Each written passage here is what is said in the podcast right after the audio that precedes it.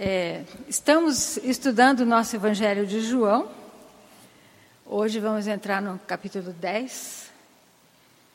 E eu quero fazer esta pergunta primeiro, antes de ler o nosso texto. Você acha que a vida é dura? Pode piorar um pouquinho? Às vezes a gente diz: ah, minha vida ia ser melhor se acontecesse isso, se eu ganhasse aquilo. E nesse capítulo 10 de João, Jesus fala de uma vida aqui possível de pastos verdes, de satisfação, de segurança.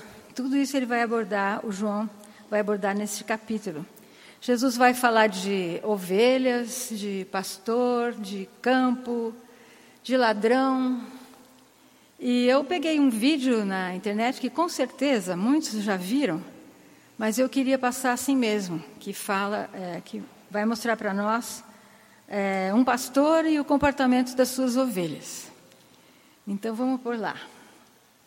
Será que as ovelhas ouvem apenas a voz do seu pastor? Vamos ao teste número 1. Um.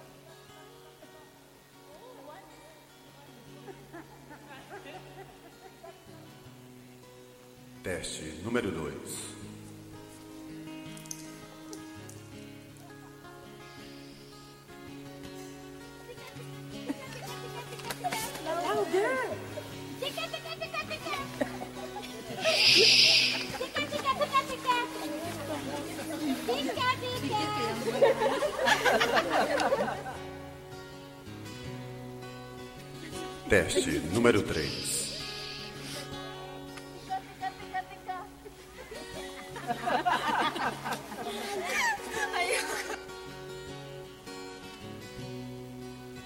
Agora vamos ao pastor das ovelhas. Uh.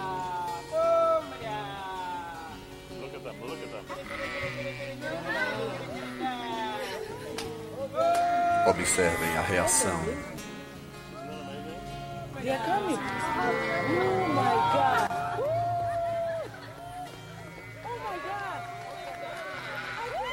Sim, elas ouvem apenas a voz do seu pastor.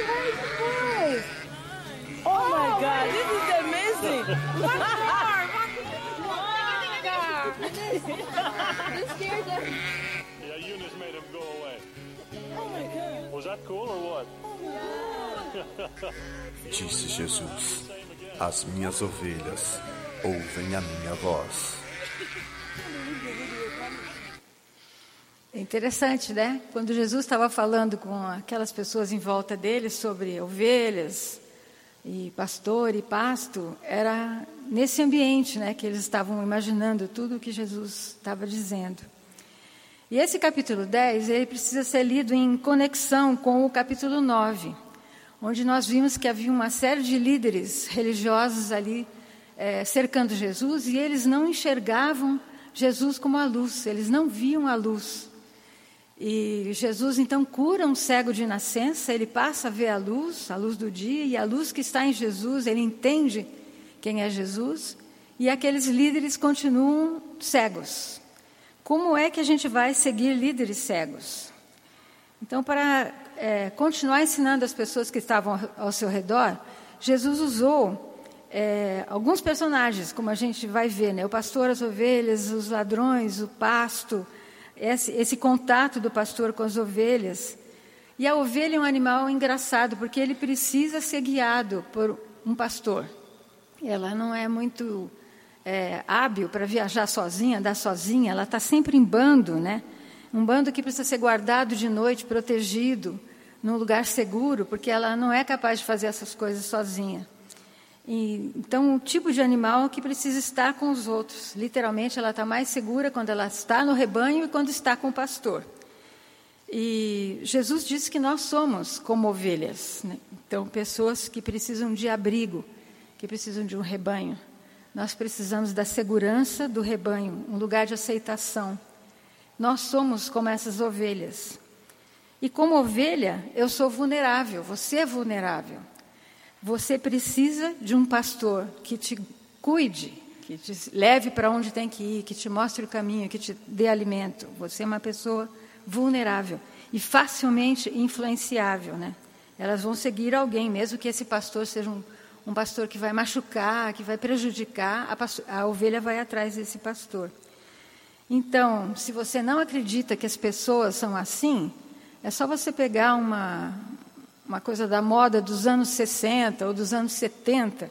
Você olha aquelas pessoas com aquelas roupas, inclusive eu naquela época, você pensa, como é que pode usar um negócio daquele? Que ne... Mas que coisa horrorosa, que cores, que cabelo, né? E você acha que as pessoas queriam usar aquilo? A gente seguia uma moda, um, uma ideia de alguém, e você vai naquela onda, porque as pessoas são assim, são como ovelhas perdidas. É o que as ovelhas fazem. Então, o texto do capítulo 10 até o versículo 11, ele pode ser dividido em três partes. Até o 5, Jesus está reunindo um bando de ovelhas, né?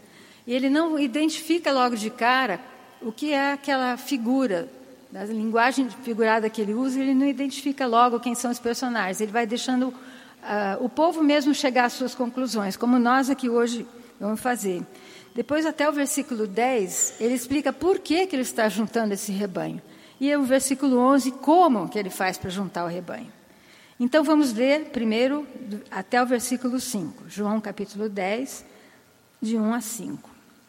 Eu lhes asseguro que aquele que não entra no aprisco das ovelhas pela porta, mas sobe por outro lugar, é ladrão e assaltante. Aquele que entra pela porta é o pastor das ovelhas. O porteiro abre-lhe a porta, as ovelhas ouvem a sua voz, ele chama as suas ovelhas pelo nome e as leva para fora. Depois de conduzir para fora todas as suas ovelhas, ele vai adiante delas, e estas o seguem, porque conhecem a sua voz mas nunca seguirão um estranho, na verdade, fugirão dele, porque não reconhecem a voz de estranhos. Mais ou menos como a gente viu ali na, naquele vídeo, né? A voz das outras pessoas, as ovelhas não estavam nem dando bola ali, né? Então, a primeira coisa que o texto fala que Jesus faz ali é chamar as suas ovelhas. As ovelhas ouvem a voz do pastor e vêm ao seu encontro. Então, mesmo se tiverem dois ou três rebanhos misturados ali, no mesmo abrigo, elas vão ouvir a voz do seu pastor, identificam aquela voz, é uma coisa pessoal. Para nós, o pastor Jesus nos chama pelo nome e a gente reconhece aquela voz e leva a gente para fora. Ele não diz, Ei, você aí, você aí de blusa vermelha. Não. Jesus sabe o seu nome, ele conhece a sua singularidade, as suas capacidades, habilidades, é, medos, inseguranças. Jesus conhece você. E como é que você ouve essa voz? Você ouve a voz de Jesus através do Espírito Santo. Quando a gente entrega a vida para Jesus, ele coloca em nós o Espírito Santo e ele nos fala a voz de Jesus. Você ouve a voz de Jesus através da palavra. Quando você lê e pensa naquilo que você está lendo ali, você vê é, o Deus, o próprio Deus falando com você através da palavra ensinando princípios, te dando orientação, coisas através das quais você tem que viver. Né? E você ouve a voz do pastor Jesus no meio do nosso rebanho, na comunhão das outras ovelhas. E quando foi a última vez que você parou para ouvir a voz de Jesus? Às vezes, no meio da correria, a gente vai meio que enrolado nas circunstâncias de todo dia e não para para ouvir a voz de Jesus. Então, no meio dessa confusão, a gente precisa parar e ouvir o pastor Jesus está falando alguma coisa. O que ele está me dizendo? Ele chama e eu conheço a voz dele, né? Andar sem saber para onde ir é muito cansativo, é muito confuso. E Jesus acaba com essa confusão porque, diz o texto, ele vai na frente. Então, o pastor, quando está é, levando um rebanho, ele vai na frente do rebanho e ele vê o caminho, tudo que a ovelha vai ter que enfrentar. Se tem uma subida, se tem um buraco, se tem um obstáculo. E Jesus, como pastor, está fazendo a mesma coisa com a gente. Ele vai na sua frente, ele sabe o caminho que você tem que andar, ele sabe cada barreira que você vai enfrentar, cada passo do seu caminho já foi experimentado por Jesus. Então ele sabe por onde ele tem que te levar, de antemão. E como é que eu identifico a voz de Jesus? Será que a, nesse mundo tem tantas vozes, né? A voz de Deus, a voz do Espírito Santo, nunca vai ser uma voz egoísta é sempre altruísta, é uma voz que fala é singular, é única em amor, em perdão. Então, quando você ouve uma voz que te leva para esse caminho, para imitar a voz de Jesus, essa é a voz do bom pastor. Se for uma coisa egoísta, que olha só para os seus direitos, para as coisas do seu dia a dia, sem olhar para Deus, sem olhar para os outros, essa voz não é do pastor Jesus. Pode ser até de um pastor falso, mas não é a voz do pastor Jesus. A voz de Jesus combina perfeitamente com a palavra de Deus e com a vida que ele viveu aqui. Então, se essa voz que você ouve é, está te levando a ser um imitador de Jesus, essa é a voz dele, a voz do pastor Jesus. E o nosso texto disse que as ovelhas fogem da voz dos pastores estranhos. Né? Elas não ficam ali nem perto, elas fogem, se afastam. Elas não ficam ali dizendo uma para outra: escuta, olha só aquele lobo, vamos lá dar uma olhadinha? Acho, gostei da roupa dele, é bem moderna. O que será que ele tem para falar? Vamos lá ouvir? Não, as ovelhas saem de perto, não querem nem, nem nenhum tipo de relacionamento com aquele lobo. Elas sabem a quem elas pertencem, elas sabem que são ovelhas do Senhor Jesus. Elas sabem e por isso elas fogem. Elas reconhecem que são vulneráveis e facilmente influenciáveis. Para fazer contraste com aquele primeiro vídeo, eu peguei um comercial, vou fazer comercial, né, da Samsung, que é de um óculos virtual. Provavelmente vocês já viram, alguns já viram. Então, um avestruz vai colocar aquele óculos de realidade virtual e, de repente, ele vai ver um monte de. É, vocês vão ver no, no vídeo. E é, é aquela, o que eu quero que a gente imagine aqui é como a gente vive iludido por algumas coisas que você vê que não são realidade. E você anda iludido, você voa iludido, você toma decisões iludido. E no momento em que você tirar esse óculos, essa voz que te ilude na sociedade, você vai cair na real. Então, vamos ver o vídeo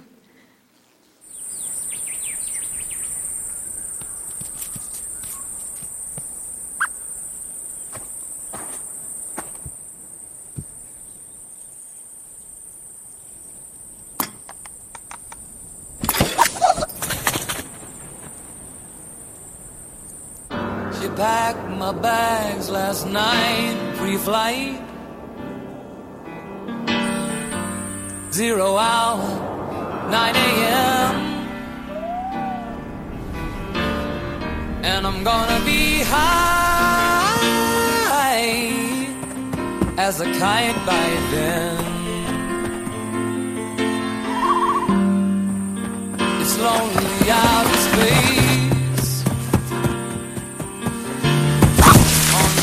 timeless flight.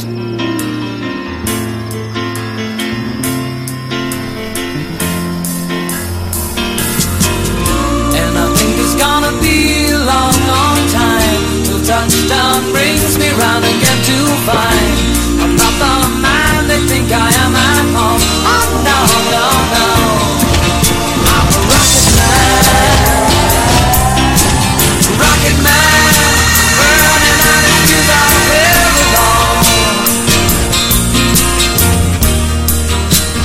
Think it's gonna be a long, long time. And I think it's gonna be a long, long time. And I think it's gonna be a long, long time.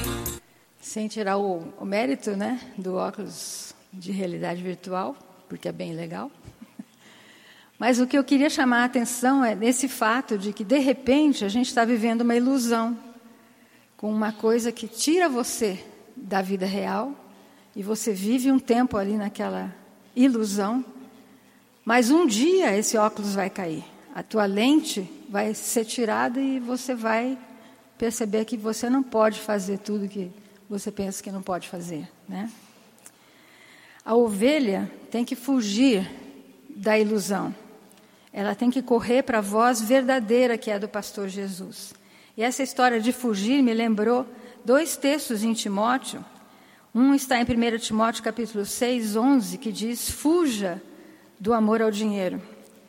E em 2 Timóteo 2, 22, fuja dos desejos malignos da juventude. Fuja. A ovelha não negocia com o mal, porque ela sabe que é vulnerável e facilmente influenciável. Então, fuja.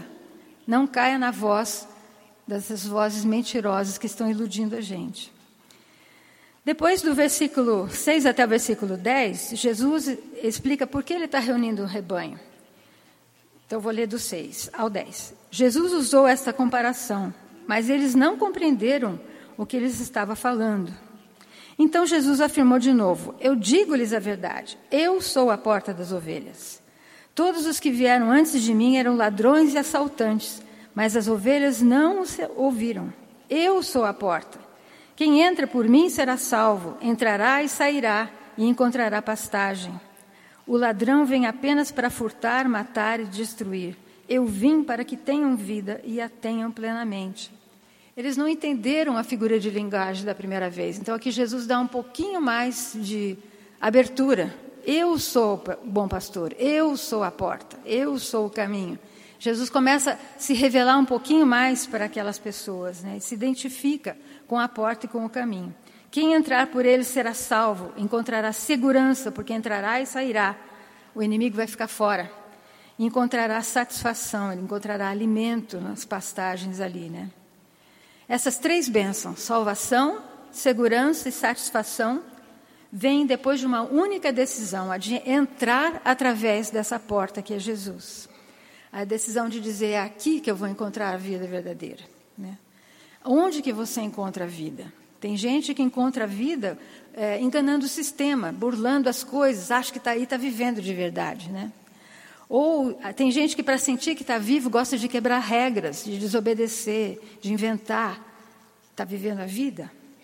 Tem gente também que para se sentir vivo é, resolve tudo a respeito do futuro, está tudo bem planejadinho. Está vivendo a vida? É isso que a pessoa vai encontrar naquele futuro que ela planejou tanto? E aí vem Jesus e diz: Você quer um destino certo e seguro? Eu sou a porta. Aquele que entrar por mim vai receber a vida. Ele fala no versículo 10, né? Eu quero que você tenha vida plena, vida em abundância, vida em plenitude. E o que, é essa vida plena? A gente sabe que todos os cristãos têm problemas, a gente tem problema igualzinho todo mundo. Fica doente, perde dinheiro, perde emprego, filho não dá certo, desobedece, igual a todo mundo. Mas o que, que é essa vida plena? Eu tenho os problemas. O que Jesus está me dizendo aqui é que Ele promete uma vida de sobra para mim dentro dessas circunstâncias. Com certeza você já ouviu algum crente falar, no meio da maior crise, eu, eu, Deus me abençoou, eu tenho força, é, enfrentando aquela circunstância é, que você fala, mas como que você consegue? Ainda mantém aquela, aquele fôlego de vida, né? dentro de si, apesar da circunstância ruim que ela está vivendo. Ela é pessoa forte. Nunca me senti tão forte. Como assim, no meio de uma crise? Então, esse tipo de vida, essa qualidade de vida que é diferente, que é o que Jesus promete colocar dentro de nós, para que a gente tenha segurança, para se sentir bem dentro daquela condição que talvez a gente tenha que atravessar. Ele diz que você entra e sai dessa porta, você tem liberdade para ir e vir, porque você sabe que ali naquela porta, naquele pasto, você vai ser alimentado. Então você tem liberdade em Jesus. Vida plena, vida abundante, também não é vida cheia de bens materiais, como a gente ouve e ouve e ouve sendo pregado atualmente. Aliás, nem é tão atualmente. Estava lendo um livro com o Laudir essa semana. Desde 1983, o o autor estava dizendo lá dessa coisa dos pastores e igrejas pregando sobre a prosperidade, como se essa fosse a vida plena que Jesus nos dá, né? Não é. Agora, se você não está sentindo que a sua vida está plena, essa força de vida está lá dentro, talvez você tenha que perguntar: quem é que você está seguindo? Você está seguindo o pastor Jesus? Ou você está seguindo só os seus instintos, os seus objetivos, os seus planos, suas ideias? E as de Jesus estão de lado. Então é bom avaliar. Copiei uma frase do John Piper que disse assim: Acho que Jesus está dizendo que veio para que sejamos salvos e possamos sair e encontrar passagens. Proteção e satisfação, segurança e satisfação da alma. Então, obrigado, Jesus, por ser uma porta para nós. Acreditamos que o Senhor é a única porta para a segurança eterna, a única porta para pastos que satisfazem a alma, a única porta para Deus. Nós entramos. Obrigada. Vou continuar agora o versículo 11. Eu sou o bom pastor. O bom pastor dá a sua vida pelas ovelhas. O assalariado não é o pastor a quem as ovelhas pertencem. Assim, quando vê que o lobo vem, abandona as ovelhas e foge. Então o lobo ataca o rebanho e o dispersa. Ele foge porque é assalariado, não se importa com as ovelhas. Eu sou o bom pastor, conheço as minhas ovelhas, elas me conhecem. Assim como o Pai me conhece, eu conheço o Pai. E eu dou a minha vida pelas ovelhas. Tenho outras ovelhas que não são deste aprisco. É necessário que eu as conduza também. Elas ouvirão a minha voz. Haverá um só rebanho, um só pastor. Por isso é que meu Pai me ama, porque eu dou a minha vida para retomá-la. Ninguém a tira de mim, mas eu a dou por minha espontânea vontade. Tenho autoridade para dá-la e retomá-la. Esta é a ordem que recebi de meu Pai. O pastor, a ovelha e o contratado. E Jesus se identifica então como o bom pastor. A voz dele é clara, como a gente já viu até aqui, e o amor dele é completo, é inteiro. Ele entrega a vida por nós, suas ovelhas. Naquele contexto lá, às vezes o pastor dormia junto com as ovelhas é, no abrigo. Vários pastores, vários rebanhos dormiam naquele abrigo. E o pastor literalmente deitava na porta para impedir que um bicho entrasse durante a noite. Então, se um lobo chegasse ali para pegar uma ovelha, ele tinha que passar por cima do pastor. Literalmente, ele entregava a sua vida. Ele dava a sua vida para a segurança das ovelhas. O versículo 12 e 13, Jesus faz então esse contraste entre a maneira que o dono da ovelha reage e o assalariado reage quando vem um lobo, chega um inimigo, um perigo. Então, para a mão de obra contratada, era só um trabalho. Ele não ia dar a sua vida por aquele bando de ovelhas. Não vale a pena arriscar a vida por nenhum trabalho. Né? Eles não amavam ovelhas, fugiam, mas não era assim com o bom pastor. É, ele é o bom pastor, a gente pode ver várias provas disso na Bíblia. Por exemplo, ele entrou pelo portão correto do Antigo Testamento, né? É, Jesus, como Messias, cumpriu todas as profecias que falam dele no Antigo Testamento. Miqueias, há 400 anos antes, mais ou menos, falou que o Messias ia nascer na cidade de Belém. Isaías, uns 600, 700 anos antes, é, disse que o Messias ia nascer de uma virgem. E Jesus cumpriu todas essas profecias. Então você sabe, esse é o bom pastor, porque ele entrou pela porta correta, cumprindo as coisas que estavam sendo ditas a respeito dele, esperadas há tanto tempo. O porteiro abriu a porta, como disse no começo desse texto. O porteiro abriu a porta para o pastor chamar as ovelhas. Uma referência ao João Batista. Ele veio preparar o caminho de Jesus quando ele chegou. As ovelhas ouvem a sua voz. O evangelho está cheio de, de histórias que estão retratadas ali de Jesus conversando com pessoas assim, olho no olho, né? A pessoa ouvindo a voz de Jesus, entendendo quem ele é e passando a segui-lo. As ovelhas ouvem e seguem, porque reconhecem esta é a voz do Filho de Deus. Jesus diz: Eu sou o bom pastor, conheço as minhas ovelhas e elas me conhecem. Quatro vezes nesse capítulo, Jesus diz que dava vida por nós. Versículo 11, ele diz: Eu sou o bom pastor, o bom pastor dá a vida pelas ovelhas. No 15, eu dou a minha vida pelas ovelhas. 17, o Pai me ama porque eu dou a minha vida. 18, ninguém tirou minha vida, eu a dou por minha iniciativa. Jesus deu a vida dele por você, por mim, porque ele nos ama. Mas não é assim o pastor falso, o contratado. Na hora que aparece o perigo, ele foge, porque ele não ama a ovelha, ele ama a sua própria vida. Então pense naquelas vozes enganosas que a gente tem. Na hora H, essa voz foge. Não te ama. Quando os lobos estão chegando, Jesus luta com eles. Quem são esses lobos, se nós somos as ovelhas? A gente pode ver um lobo mencionado em João, que ele diz: quando João Batista viu Jesus, ele disse: Eis o Cordeiro de Deus que tira o pecado do mundo. Então, o pecado pode ser um lobo, porque o pecado destrói a nossa vida, destrói tudo que está em nossa volta, nos separa de Deus. Jesus destruiu o poder do pecado sobre você. Outros lobos seriam o juízo, a morte. Jesus venceu a morte por sua causa, né? Em Hebreus está escrito que, é, desculpa, não em Hebreus, em Isaías escrito que o pecado nos separa de Deus, né? E aquela pessoa que entrega a sua vida para Jesus não está mais condenado, passou da morte para a vida.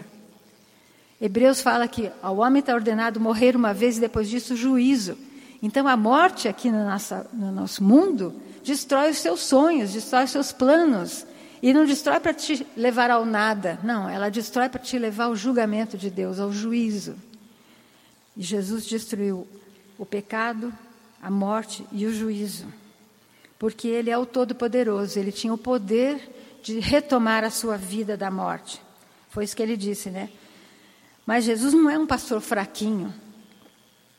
Os lobos mortos ameaçaram as ovelhas, ele deu a vida dele para destruir esses lobos. E ele diz em João capítulo 5, versículo 24: Quem ouve a minha palavra e crê naquele que me enviou tem a vida eterna, não será condenado, mas passou da morte para a vida.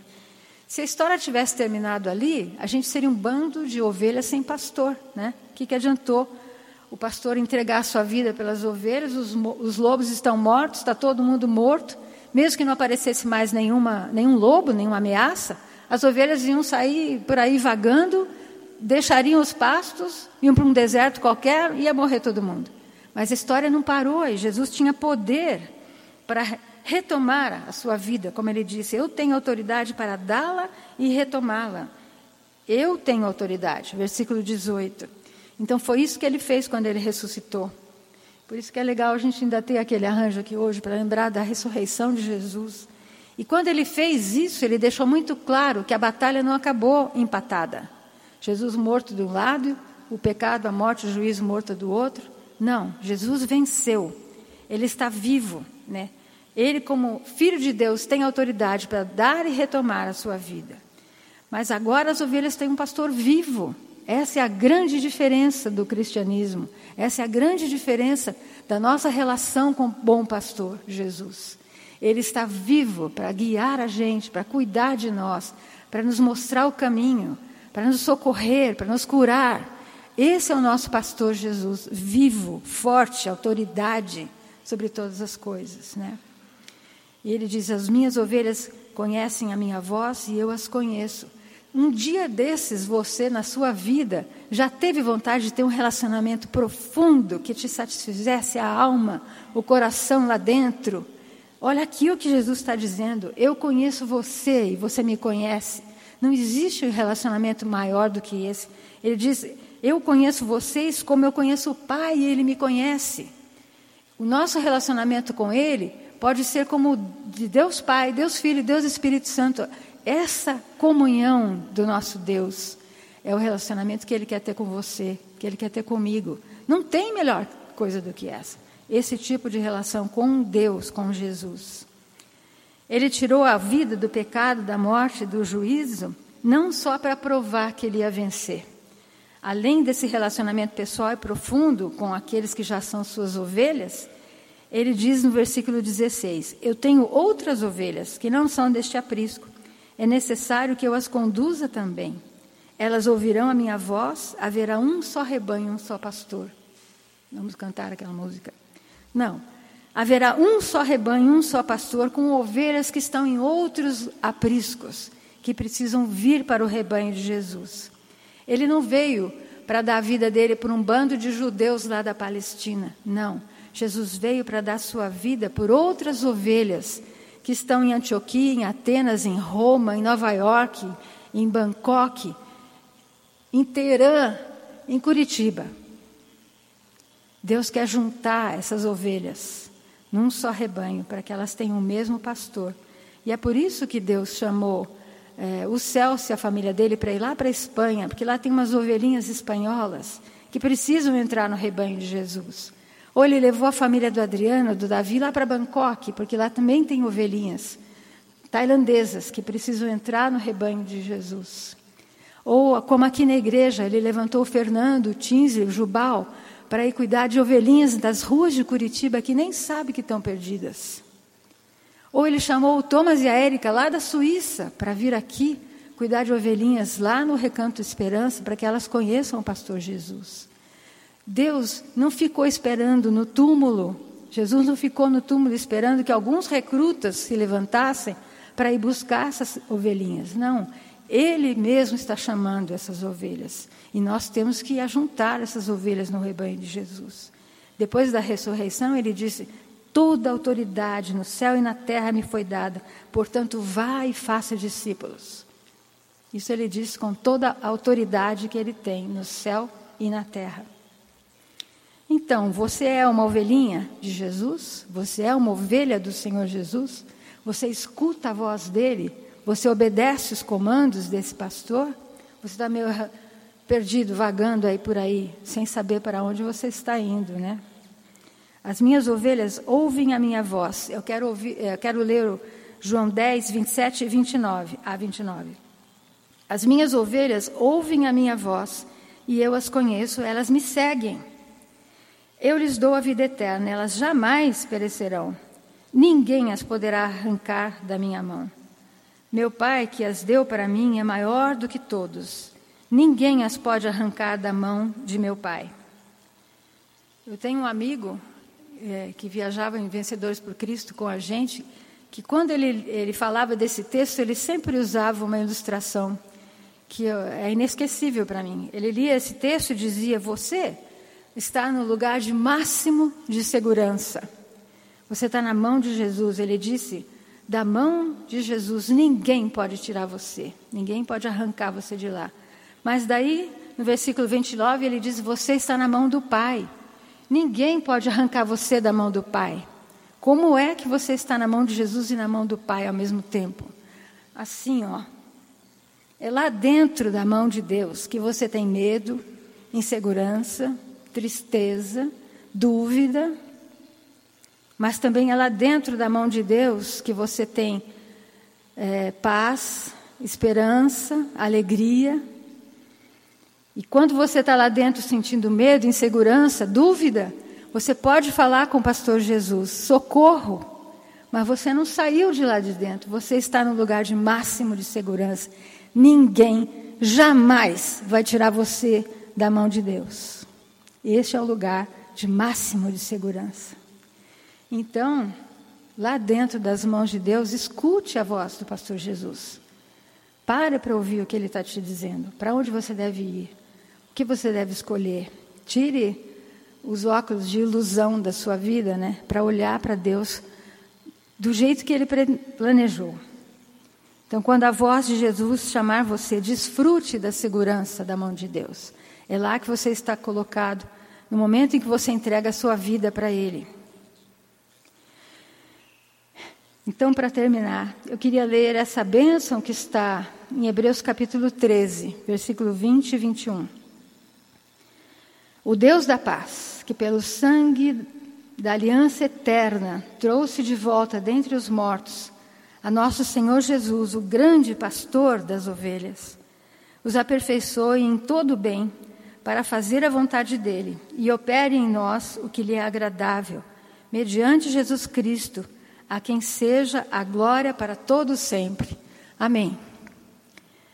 E eu gostaria muito que você pegasse esse texto e lembrasse dele durante a semana, para fazer dele é, um momento seu com o nosso grande pastor, Senhor Jesus, o pastor das ovelhas, para que ele aperfeiçoe você, né?